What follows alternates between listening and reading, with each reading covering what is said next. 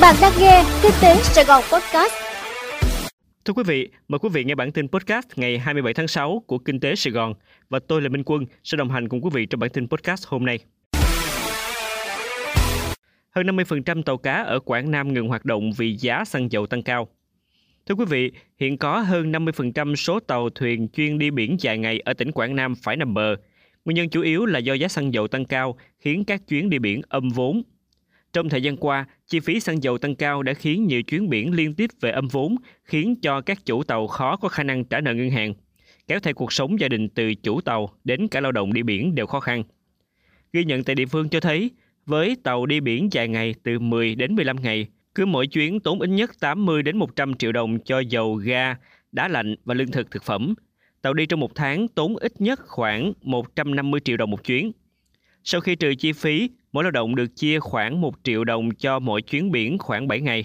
Thu nhập quá thấp, không đủ nuôi sống gia đình nên người lao động nghỉ chuyển sang nghề khác, tàu đành nằm bờ từ sau Tết đến nay.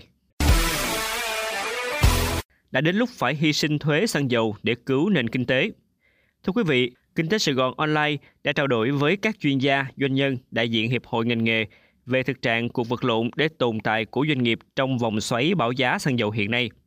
Đa số ý kiến ghi nhận được đều cho rằng đã đến lúc phải hy sinh nguồn thu từ thuế xăng dầu để cứu nền kinh tế.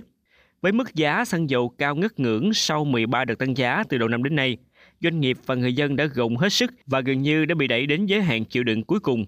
Đây là thời điểm chính phủ cần có quyết sách đặc biệt để cứu nền kinh tế trước khi quá muộn. Ngành công nghiệp game Việt Nam có tiềm năng nhưng bị thiếu nhân lực. Thưa quý vị, theo báo cáo thị trường game toàn cầu 2020 từ Newzoo, thị trường game ở Việt Nam có tiềm năng lớn và đã có nhiều đột phá trên thị trường thế giới. Danh sách các công ty game đứng đầu khu vực Đông Nam Á và Thái Bình Dương về lượng tải game 2021 trên toàn cầu do App Annie công bố đã có 5 công ty đến từ Việt Nam, gồm các công ty Amanotex, OneShop, Game Jam, VNG và Arason.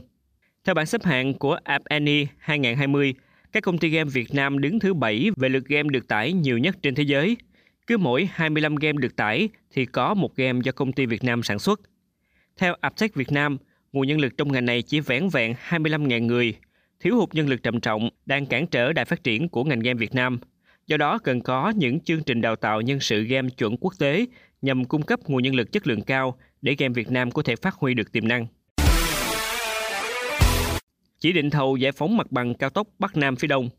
Thưa quý vị, Văn phòng Chính phủ vừa có văn bản truyền đạt ý kiến chỉ đạo của Phó Thủ tướng Lê Văn Thành về việc chỉ định các gói thầu tư vấn, gói thầu phục vụ di dời hạ tầng kỹ thuật, gói thầu thực hiện đền bù, giải phóng mặt bằng và tái định cư của dự án xây dựng công trình đường bộ cao tốc Bắc Nam phía Đông giai đoạn 2021-2025. Theo Phó Thủ tướng, Nghị quyết số 18 của Chính phủ đã xác định rõ thẩm quyền trách nhiệm trong việc chỉ định thầu các gói thầu tư vấn liên quan đến dự án, gói thầu phục vụ di dời hạ tầng kỹ thuật, gói thầu thực hiện đền bù, giải phóng mặt bằng và tái định cư. Vì vậy, ông yêu cầu Bộ Giao thông Vận tải và các địa phương khẩn trương thực hiện chỉ định thầu các gói thầu nêu trên theo quy định pháp luật. Việc chỉ định này phải đảm bảo lựa chọn được nhà thầu có đủ năng lực kinh nghiệm, giải pháp kỹ thuật để triển khai thực hiện, tuyệt đối không để xảy ra thất thoát lãng phí. Tồn động 22 triệu liều vaccine, Bộ Y tế yêu cầu đẩy nhanh tiến độ tiêm mũi nhắc. Thưa quý vị, theo Viện Vệ sinh Dịch tễ Trung ương, đến giữa tháng 6 năm nay, còn hơn 22,2 triệu liều vaccine ngừa COVID-19 loại Moderna và Pfizer chưa sử dụng.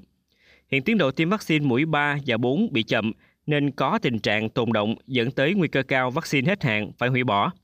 Bộ Y tế yêu cầu địa phương nào không nhận vaccine, Chủ tịch Ủy ban nhân dân tỉnh thành phố phải trực tiếp có văn bản báo cáo Thủ tướng và gửi đến Bộ Y tế để Bộ tổng hợp báo cáo trình chính phủ và chịu trách nhiệm nếu xảy ra dịch trên địa bàn.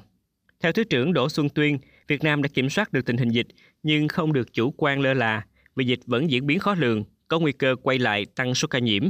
Do đó, cần đẩy nhanh tốc độ tiêm vaccine phòng COVID-19 trong thời gian tới. Quý vị vừa nghe xong bản tin podcast của Kinh tế Sài Gòn. Hẹn gặp lại quý vị trong bản tin ngày mai.